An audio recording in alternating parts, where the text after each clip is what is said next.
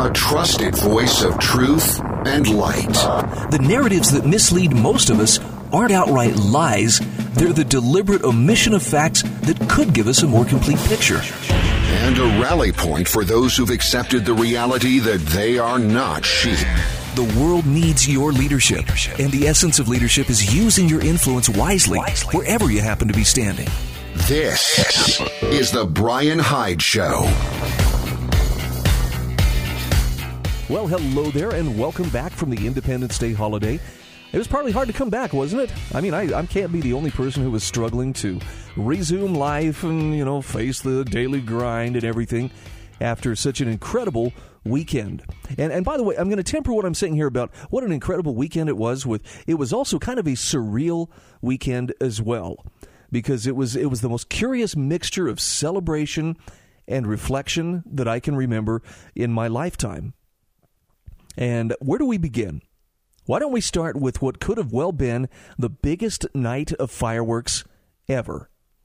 Now, it's funny, my, my son has not been at home for the last, uh, I think about the last uh, two summers. So he missed out on the 4th of July. And I was trying to tell him, hey, you know, this is, this is something that uh, you're going to really be amazed at how seriously our neighborhood takes this Fourth of July celebrating because every year there's there's this incredible amount of fireworks and it it just goes on for hours, and you know I tried to to prepare him and just told him you're going to be surprised how many people are out there setting off fireworks at all hours, and all that preparation could not have prepared even me for what we ended up seeing. And I don't know how it was in, in your locale most areas, uh, as, as Tom DiLorenzo puts it, all the little mini Mussolinis canceled their town's Fourth of July fireworks. And in fact, you know, the official displays, the parades, the, the gatherings, you can guess what probably happened. Most of those were canceled in interest of, well, we're just trying to keep things safe, and this is, you know, to uh, ameliorate any concerns about COVID 19. Okay. but as far as private fireworks displays, oh my word I've never seen anything like it. I, am struggling to find the words to describe. Maybe you've seen some of the pictures that, or the, the video that showed up. I know there was some uh, drone footage that appeared on Facebook out of Southern California. And California, of course, not only locked down because of COVID 19, you know, there will be no celebrations, but fireworks, of course, strictly prohibited. Why? Because, well, they're dangerous, and of course, there's, there's terrible fire hazard and so forth the the drone footage just shows explosion after explosion as far as the eye can see. You're talking in a city of 2 million people. Just every it looked like every person with a backyard was setting off fireworks and and doing so without end. And that was the same kind of thing that I was seeing from my vantage point. I live along the Wasatch Front in Utah. That's the the the bulk of the state's population lives along about an 80 mile stretch. And seriously, as far as you could see in every direction, it was just huge bursts of fireworks coming up and, and the sound. I mean, it, it, was the siege of Fallujah all over again, and it just went on for hours. I mean, I feel terrible for my dog. My dog apparently has some pretty deep anxieties about fireworks, but I have never in my life seen so many fireworks going off for such a long time and, and in every direction. And okay, I don't want to get weird. Okay, I don't want to. I don't want you to think I'm I'm not a psychic or anything like that. But as I was sitting there looking at it, I had this very clear impression, this thought pop into my head several different times over the course of the evening. And the thought was pay close attention to what you are seeing, as in remember what you are seeing commit it to memory, record it, and understand you will not always be able to take this for granted. You will not always be able to see celebrations like this. And it wasn't a, you know, major bummer like, oh man, this is taking all the fun out of it. It was equal parts exhilarating and, and sobering. And I mean, you know, maybe maybe the COVID nineteen, you know, epidemic or pandemic has had something to do with this. People have been locked down; they've been artificially, you know, shoehorned into this this little corner of fear. And well, now you can only do this and you can only do that. And so maybe people were letting off some steam. the The fireworks restrictions are are just as strict in my home state of Utah. but it didn't matter. People got out there and just absolutely let fly. And by the way, I don't think there were, as far as I know, I did hear some sirens in, in the night, but uh, as far as I know, nobody managed to burn the place to the ground. But knowing that there were no government sponsored fireworks, it was like everyone with a yard put on their own display for hours. And people may have even learned something, as Thomas DiLorenzo points out. You don't always have to wait for government to do everything for you. So that was the bright spot. But there were some other things, and I, I, I thought it was interesting. I wasn't the only person who had this uh, this sense of soberness in celebrating the Fourth because we kind of take it for granted, don't we? I mean, you know, I'm, I'm not trying to I'm not trying to make you feel guilty. That's not my goal here. I just want you to to consider that the Fourth of July is something that uh, we just we look forward to every year. Number one for most people because we're going to get the day off. And then there's parades and there's music and there's fireworks and there's, you know, cooking outdoors, picnics or camping with family. And certainly people were taking advantage of that this year. But because of the current events going on around us, it's very clear that uh, for a lot of people, there was some deep reflection going on. Uh, my friend Jessie, she, oh wow, she she nailed it. She said, "I usually look forward to the fourth. This year I haven't." She says, "I think because it seems so false to celebrate freedom when it's gone." She says, Never in my life have I seen such a clear and defined moment, a moment when I realized that freedom's shadow has dissipated. We've lived in the blessings of a history of independence and individual rights given by God, affording us opportunity like was not found anywhere else in the history of the world. Imperfect and human to be sure, but the best available. And she says those rights under God, protected by government, have been under attack from the beginning, and the fall is complete. She says, I've avoided thinking about the fourth because the memory of what we had is a painful contrast to what our circumstances are today. But she said, It dawned on me this morning that regardless of the country I reside in, the choices of voters for the past five generations, the actions of others who destroy and disrespect my country, I have independence in my soul. She says, My freedom is found in Christ, my peace in his gospel. Though my fellow countrymen wade through fear and dark times, fighting an enemy we can't see. She says, by the way, I'm not speaking of the virus. I can walk through the valley of the shadow of death and fear no evil. God bless all who love America because they love freedom.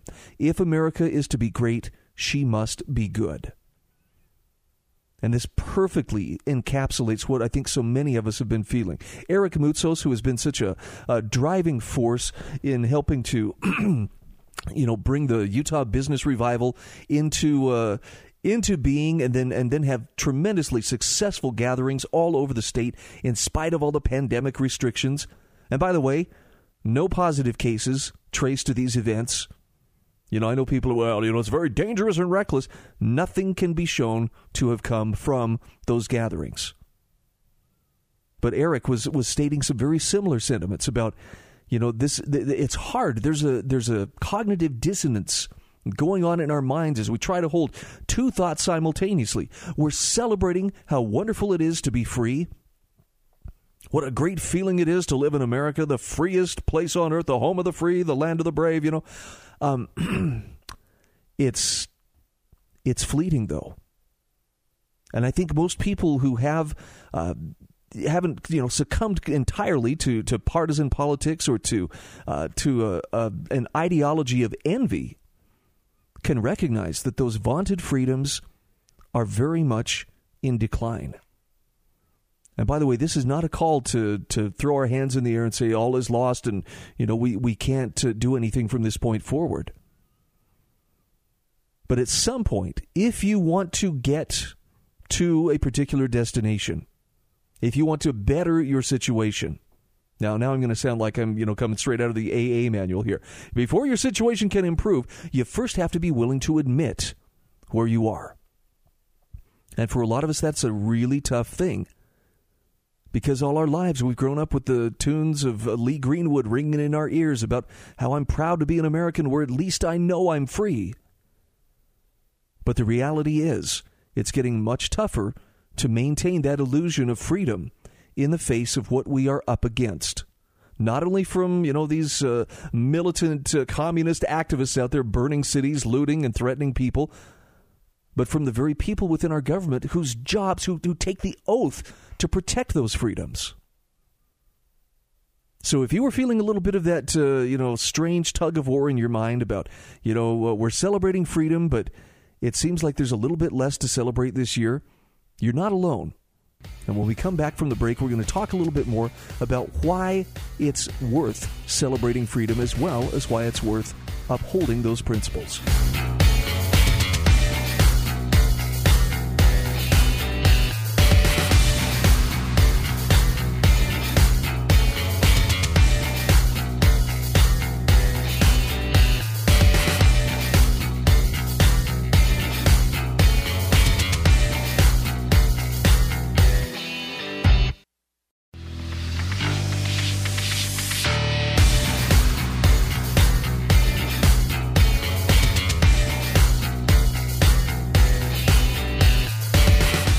Welcome back. This is the Brian Hyde Show. I'm so glad you could join me today. We're going to talk a little bit about the 4th of July, and I, I don't spend a lot of time giving acknowledgement to politicians. In other words, I don't want to carry water for a particular party, I don't want to carry water for a particular politician. I am going to spend a little bit of time later in this hour talking about President Trump's speech at Mount Rushmore on uh, the evening of July 3rd. Now, it's rare that I would go to hear any politician speak but I was curious to hear what the president would have to say. And my wife and I gathered around, and a couple of our kids, you know, came by. We watched uh, the streaming audio and the streaming video. And I have to say, that was one of the most remarkable speeches that I can remember within my lifetime. Not because Donald Trump gave it, but simply because of some of the truths that were being acknowledged. And it's so rare to hear some of these truths acknowledged from that highest office in the land. And we'll talk a little bit not only about the president's speech, which which may very well have been his finest speech, but we're going to talk about the press and, and the media and its absolute detachment from reality in how it reported on that speech. That's coming up. In the meantime, let's take a moment here to talk about why America's birthday deserves to be celebrated because that was really the that's really the the tug of war the the friction point right now is well for those of you who are celebrating America all you were celebrating was a racist state or a racist nation that was founded only for white supremacy no seriously that's the narrative that some are putting forth and leave it to our friend Lawrence W. Reed, Larry Reed from the Foundation for Economic Education, to help set the record straight. He had a marvelous article published on Saturday. Yes, America's birthday deserves to be celebrated. The gist of what he's saying here America is defined not by slavery, but by the ideals that ultimately abolished it. He says, Dear Lucky, that's right. If you are an American, this letter is addressed to you personally. You are an incredibly lucky person, and he says it's time you cheer up about it. I understand if you're feeling a little beat up right now. Five months of coronavirus lockdowns have exacted a toll on us all. Bad as it's been, it's not the terrible yellow fever epidemic of 1793 or the hideous Black Death of the 14th century. Humanity survived those and countless other health disasters and then moved on to accomplish unprecedented progress. If you need your virus assaulted spirits lifted, he says visit the new Life is for Living Project website. Read some of the stories there from your fellow Americans about how they're moving on, and consider adding one of your own. Larry says, I did so just yesterday. He says, more than any other holiday of the year, today is one that should put us all on the same page, reveling in our common identity as the luckiest people in history and on the planet. Where does our luck lie? He asks, It's in liberty. Liberty is our most precious possession because it is the blessing that begets all other blessings human dignity, decency, prosperity, and more. And he says, We've truly lucked into liberty because we owe it to the struggles of many who came before us to those who struggled against Jim Crow, to the abolitionists who struggled against slavery, to those who founded America 244 years ago by issuing the Declaration of Independence, which proclaimed, We hold these truths to be self evident that all men are created equal, that they are endowed by their Creator with certain unalienable rights, that among these are life, liberty, and the pursuit of happiness. Larry Reed says from its birth, America was philosophically rooted in the ideal of liberty. Above all, this is a day to celebrate this fact. Yet raucous voices from the streets, the halls of Congress, and the ivory towers of academia are telling us otherwise. America, they say, is not something to celebrate, but to be ashamed of. And the American tradition is fundamentally rooted not in liberty, but in slavery. And he says that is quite simply wrong. Slavery is always and everywhere a monstrous outrage a mortal sin, and an unconscionable stain. It is a stain on the honor of any individual who participated in it, including many founders, and of any institution that installed it. And slavery excused by racism is especially vile. But to say that America is defined by slavery is an egregiously unjust falsehood. Tragically, slavery has been one of human history's most commonplace but deplorable institutions. Most people who have ever lived were serfs, slaves, or subjects, meaning they lived in fear that someone more powerful than they could snuff them out with impunity. Slavery has afflicted the Americas, Europe, Asia, and Africa. Indeed, as any careful and unbiased survey of the world history will, will yield, only one continent has never suffered the scourge of slavery Antarctica. And that's because nobody lives there. The fact that slavery has been so commonplace throughout the world and throughout human history in no way excuses the slavery that was perpetrated by any Americans. But it does mean that slavery is not what makes America characteristically exceptional. To the contrary, what makes America exceptional is that it was the first country to be founded expressly on the ideal of liberty. The founders did not fully live up to that ideal, he says, and even to the extent of some of them owning slaves and the founding did not fully implement it, even to the extent of instituting slavery in many of its laws. But the enshrining ideal of human liberty was a heroic, epical step forward. It set in motion the revolution that would lead eventually to the liberation of all. The Declaration and its principles were cited by abolitionists in the 19th century and civil rights activists in the 20th. Now, Larry Reed says we still have work to do to make that revolution complete.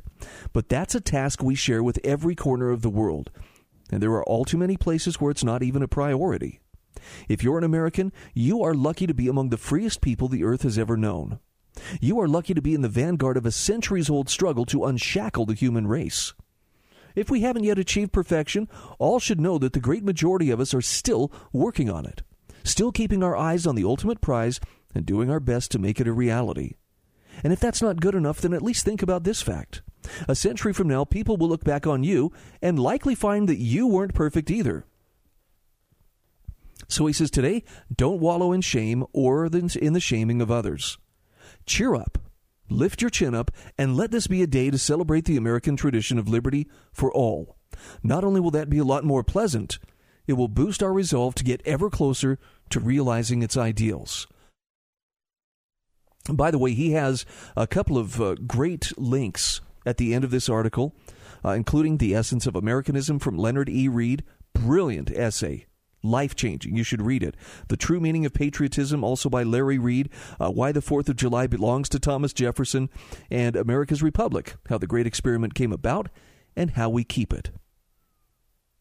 I think we need to be reminded of this just because I know that doubts have been created in some people's minds. I mean, you've got what the 1619 project from the New York Times, which deliberately distorts American history. Essentially saying, well, America didn't really start until the first slaves arrived, you know, in in uh, in America. Not true. And it's time for people to speak up and to, to make their voices heard in, in saying that uh, the founders were imperfect people. This much we understand. But as I look at history, and particularly as I look at it through through my particular uh, religious you know point of view, I see that throughout history, great things have been accomplished, and I mean God has caused great things to happen through imperfect people. And not to apologize for slavery, but just to remind you, the founding generation was not the generation that invented chattel, chattel slavery. It was the world that they were born into. And like us, there were many circumstances that they were born into over which they did not have immediate control. And so, like us, they muddled along and did the best they could. But it is undeniable, and it needs to be absolutely asserted and put out there so people will recognize. They may have owned slaves. They may have codified slavery to a degree, even in the founding document, the Constitution, with that three fifths uh, compromise. But they also set forth the groundwork to abolish slavery. They gave us the tools to correct the problems that need to be corrected. And for that, we rightly owe them a deep debt of gratitude. We'll be back right after these messages.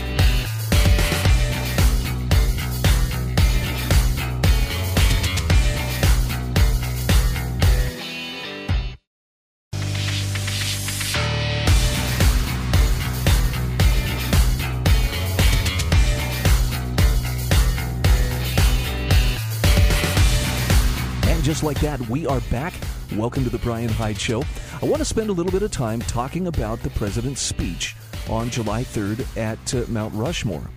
And I don't spend a lot of time, I don't carry water for Donald Trump. If you were to ask me, Brian, are you a Trump supporter? I would have to say, in all honesty, no, I'm really not. But I have great admiration for the message that he delivered on July 3rd. And, and I also have not just a small amount of curiosity at the intense hatred. I mean, you want to talk about the two minutes hate right out of 1984.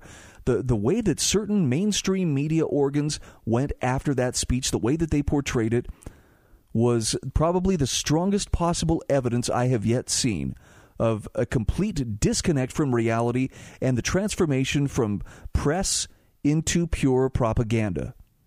It's really remarkable and it's, it's kind of dangerous as well. So I, am looking on with both a sense of wonder as well as a sense of horror at, at what I'm seeing. Before I share some of the thoughts on his speech, I just want to make an observation here. I don't understand people who allow um, not just President Trump, but but any political figure to occupy so much of their mind, to live rent free in their heads, to where they are just consumed every moment of every day. And look, we all know people who are like this. I knew people who were like this during Barack Obama's presidency, people who were like this during, during George W. Bush's presidency. And, you know, they, they just they live to find something wrong. Something is wrong in the world, and it all inevitably comes back to this politician, this president. And Trump is a pretty brash individual, man. He speaks plainly. He, you know, he is no stranger to controversy. Diplomatic, no, that is not one of his strongest qualities. He's a very uh, brash, very decisive individual, and, and that's just part of the persona that he has built over the years. And of course, it's going to rub some people the wrong way. Having said that, though, the amount of anger and hatred and negativity directed towards him since he was a candidate starting back in 2015 and all through the 2016 campaign, and then after even he was elected it, it's been unprecedented. I remember how the press would go after Reagan. I remember, you know, how they went after George H.W. Bush. It's it's unreal. And yet, uh, this speech that was given at uh, Mount Rushmore, look, I rolled my eyes a little bit at uh, all the flybys and all the you know the Zoom wows and stuff, but this is it, it's not out of character with Fourth of July celebrations, right? We respect the symbols of the nation's power. Sometimes I think that respect actually crosses the line into worship, but that's not what I want to talk about at the moment. What President Trump gave at Mount Rushmore on Friday evening was a magnificent affirmation to Americans that what we have always cherished, the best of our nation, is still cherished. And with that, he also gave a warning shot to those people who hate and despise everything that our that our nation stands for. Now, I'm talking beyond the politics here, right? This is more than just what the government stands for. It's the, the principles and practices that made liberty possible. Monica Showalter, writing for AmericanThinker.com, has a terrific article uh, about the president's finest speech or Trump's finest speech and a press that beclowns itself in boiling hate. And I want to share just a few excerpts from this with you because this is this was one of those interesting flashpoints for the holiday. You want that juxtaposition of people who absolutely loathe everything that that uh, American ideals represent versus those who would try to preserve it. And I don't have to tell you if you if you love the ideals on which this nation were founded, you are very much on the defensive. You are very much being backed into a corner. But the remarkable thing about the president's speech is really it was very nonpartisan. There wasn't any mention of Democrats or Joe Biden. It wasn't a it wasn't a uh, an election stump speech. In other words, Monica Showalter points out it was inclusive, celebratory of people of all races, celebratory in particular of the singularity of America being great for how all people have contributed. It was also big hearted, magnanimous, celebrating all the range of achievements of the country. And she says, yet it also did the thing that Trump does best, which is to call out and identify authentic enemies, stating that he knows who they are, what their game is, and that he won't let them win. In this era, she says that was necessary shadow. But she says Trump began by restating the entire meaning of the Independence Day holiday. This is from his speech. He said, Our founders launched not only a revolution in government, but a revolution in the pursuit of justice, equality, liberty, and prosperity. No nation has done more to advance the human condition than the United States of America. And no people have done more to promote human progress than the citizens of our great nation. It was all made possible by the courage of 56 patriots who gathered in Philadelphia 244 years ago and signed the Declaration of Independence. They enshrined a divine truth that changed the world forever when they said, All men are created equal. These immortal words set in motion the unstoppable march of freedom. Our founders boldly declared that we are all endowed with the same divine rights given us by our Creator in heaven, and that which God has given us, we will allow no one to we will allow no one ever to take away, ever. End quote. When's the last time you heard a president talk like that? I can't remember it. Maybe Reagan. Reagan, it, seems like would would have, have used similar language, but how many years has it been? Right? I mean, it's been a while since Reagan was was in power. And then the president delved into this incredible appreciation of America's presidents on Mount Rushmore, the memory of which has apparently grown so forgotten in the wokester educational world that it became fresh and new when Trump spoke of it, starting with George Washington. He says, Before these figures were immortalized in stone, they were American giants in full flesh and blood, gallant men whose intrepid deeds unleashed the greatest leap of human advancement the world has ever known. Tonight, I will tell you, and most importantly, the youth of our nation, the true stories of these great, great men. From head to toe, he said, George Washington represented the strength, grace, and dignity of the American people. From a small volunteer force of citizen farmers, he created the Constitutional Army out of nothing and rallied them to stand against the most powerful military on earth. Through eight long years, through the brutal winter at Valley Forge, through setback after setback on the field of battle, he led those patriots to ultimate triumph. When the army had dwindled to a few thousand men at Christmas of 1776, when defeat seemed absolutely certain, he took what remained of his forces on a daring nighttime crossing of the Delaware River. They marched through nine miles of frigid darkness, many without boots on their feet, leaving a trail of blood in the snow. In the morning, they seized victory at Trenton after forcing the surrender of the most powerful empire of the planet. At Yorktown, he says, the most George Washington did not claim power but simply returned to Mount Vernon as a private citizen. Sorry, that kind of ran together, but he he he gives this this incredible accounting of the kind of character that George Washington brought to the table. And by the way, if you have ever read George Washington's actual writings, if you ever read Thomas Jefferson's actual writings, the one dimensional caricature of, well, they were slave owners, and that's all you need to know about them, disappears you know, like a burp in the wind. It's it's just it's an attempt to try to deflect away from their true greatness, even though they were flawed, even though they did own slaves. You learn that there's much greater depth to their story. And it becomes very clear that those who uh, who are so determined, you know, to tear down and to discredit everything they've done, really don't have a leg to stand on in the sense that uh, the, the, the greatness of these men was not dependent on whether or not they owned slaves. It was dependent on what kind of character did they have and what kind of change did they effect in the world into which they were born. Now, as Monica Showalter points out, it was a stellar reminder.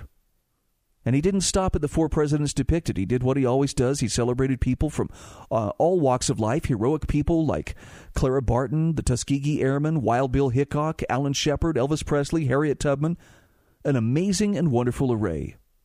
Even people who don't really support Trump, like Rich Lowry, were impressed. Rich Lowry tweeted a superb speech, tough but appropriately so, gave our forefathers their due, invoked the wonders of American culture, and accurately stated the stakes of the culture war, Trump's best since Warsaw. And there's a nice transcript linked here in the actual um, in the article, which you will find in the show notes at lovingliberty.net. But Monica Showalter says, in the midst of that, that reminder of what made America great, something that was common knowledge in the pre COVID, pre Wokester era, the New York Times could only call his speech dark and divisive and express its deep upset that Trump didn't spend his 4th of July speech at Mount Rushmore talking about coronavirus instead. Yeah. They were especially upset that he called out far left fascism. Apparently, any rejection of looters, rioters, cancel culture, and all the cultural rot in our educational system, that's considered divisive. And these uh, miscreants, she said, just wanted to be included. Not including them hurt their feelings. It's a remarkable article. I strongly recommend that you take a look at it. Again, it's in the show notes at lovingliberty.net. This is The Brian Hyde Show. We'll be back right after this.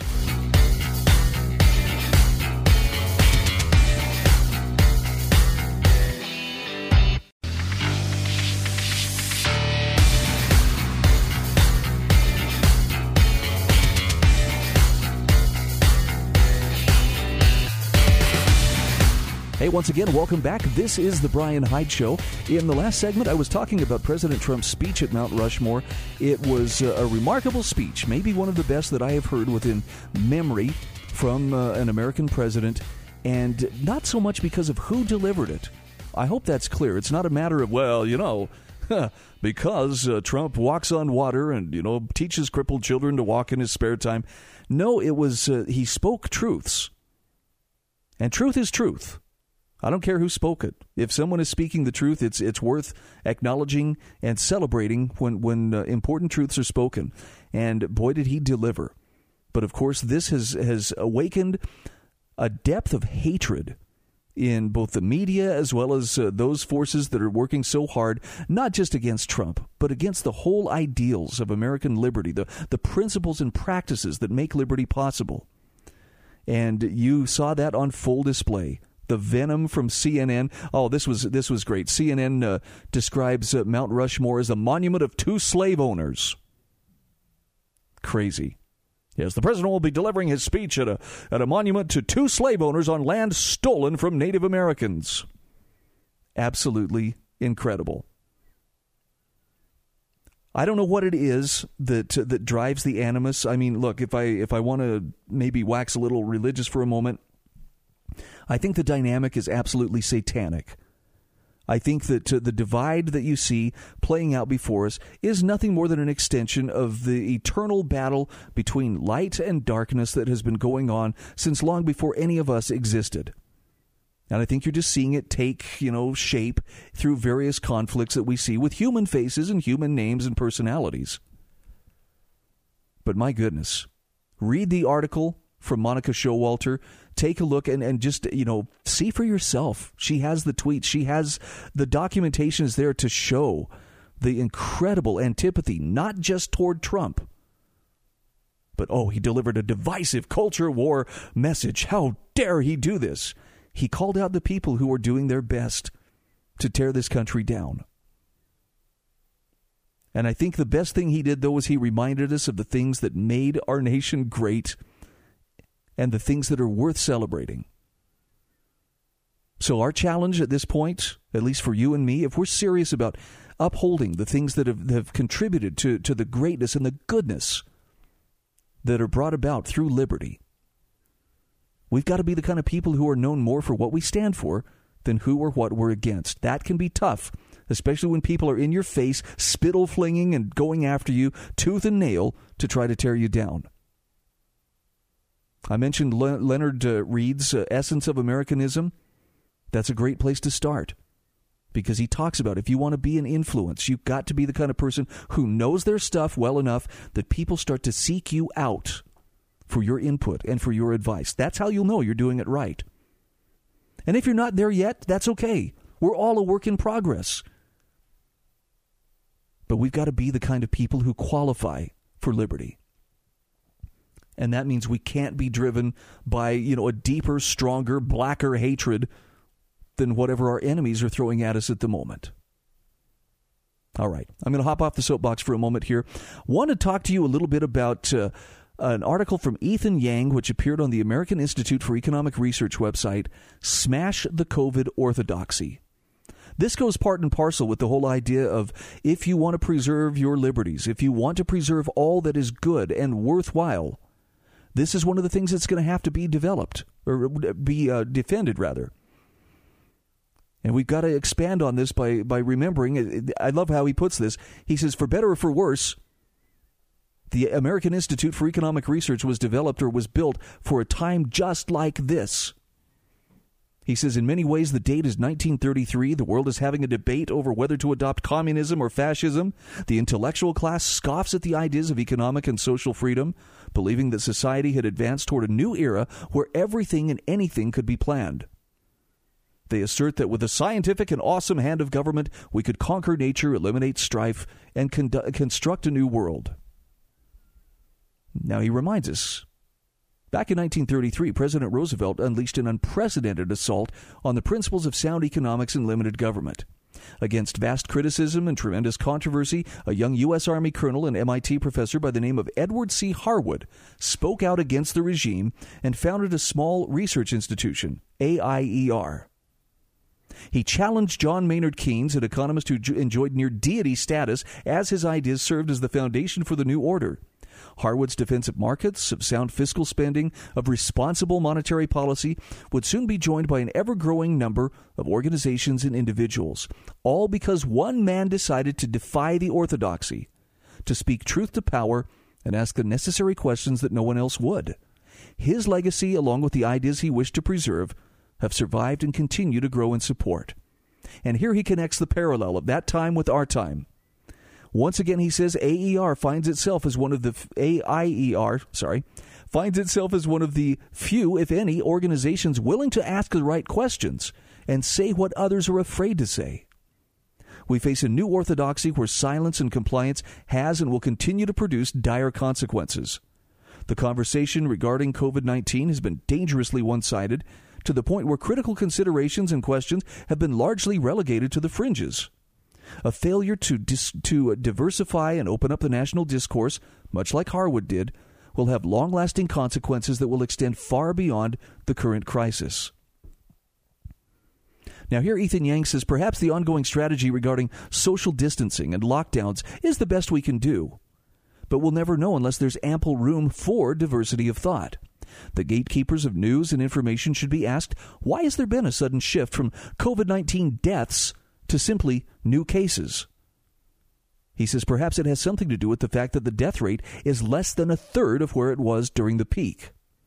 When we examine the data regarding those who are most likely to die from COVID 19, we find that the median age of death is situated around 75 years old and above bracket, which also sits around the average life expectancy in the U.S. We also find that 43% of all deaths in the country occur at nursing homes, which in their entirety hold less than 1% of the total population. Now, to put that into context, Gregory Van Kipnis writes Deaths expressed as a percent of those living in medical care institutions is 0.682%, 2% rather, more than 50 times the death rate of the rest of the population at 0.012%. The death rate for the overall population, are you sitting down? 0.022%. And Ethan Yang says perhaps the conversation should be around protecting nursing home residents and not shutting down the economy. Perhaps we shouldn't have sold we shouldn't be sold a false dichotomy that we need to choose between getting a haircut and saving someone's life. He says when it comes to flattening the curve in regards to deaths, we've not only flattened it, we have driven it into the ground. However, instead of celebrating, the COVID orthodoxy, the World Health Organization, the U.S. government, the intellectual class, their corporate allies, and the mainstream media have just shifted the goalposts. instead, pivoting to concerns about new cases and threatening to renew the lockdowns. If the COVID orthodoxy wants to pivot to talk about rising cases and hospitalizations, there are still very important questions to be asked. First, there must be methodological clarification, such as the fact that because testing has become more available, that will inevitably lead to more reported cases. Furthermore, when we hear about a record high number of infections, we must also clarify that any increase in COVID 19 cases leads to a new record high. Also, we must ask why, where and why are the new cases appearing? According to the New York Times, cases of the coronavirus in prisons and jails across the U.S. have soared in recent weeks, even as the overall daily infection rate in the nation has remained relatively flat. The number of prison inmates known to be infected has doubled during the past month to more than 68,000. Prison deaths tied to the coronavirus have also risen by 73% since mid May. Now, Ethan Yang says again, this is a critical point of information that draws into question the claim that normal people going out and living their lives is leading to a catastrophic spread of COVID 19. However, he says there's still little talk about the abhorrent state of our prison system in addressing rising infections. We're still sold a narrative that going out for lunch is spreading the virus, not terrible management of nursing homes, prisons, or meatpacking plants. Now, there's a lot more to this article. It's very detailed and it's very worthwhile. But the gist of it is that orthodoxy has to be challenged. Ethan Yang says in a time of industrial levels of draconian lockdown measures, of fear mongering and politicization, a failure to speak out against the orthodoxy will only lead to more pain and suffering. He says perhaps the status quo is the best way forward, but we'll never know unless we have more voices in the conversation. When this is all over, history will remember those who were brave enough to speak out, insightful enough to weigh all the options, wise enough to consider the future, and most importantly, those who stood for principle. Again, this is from Ethan Yang. I'll have it included in the show notes at lovingliberty.net. Be very worth your while to give it a look and maybe share it if it uh, you know hits the right nerve.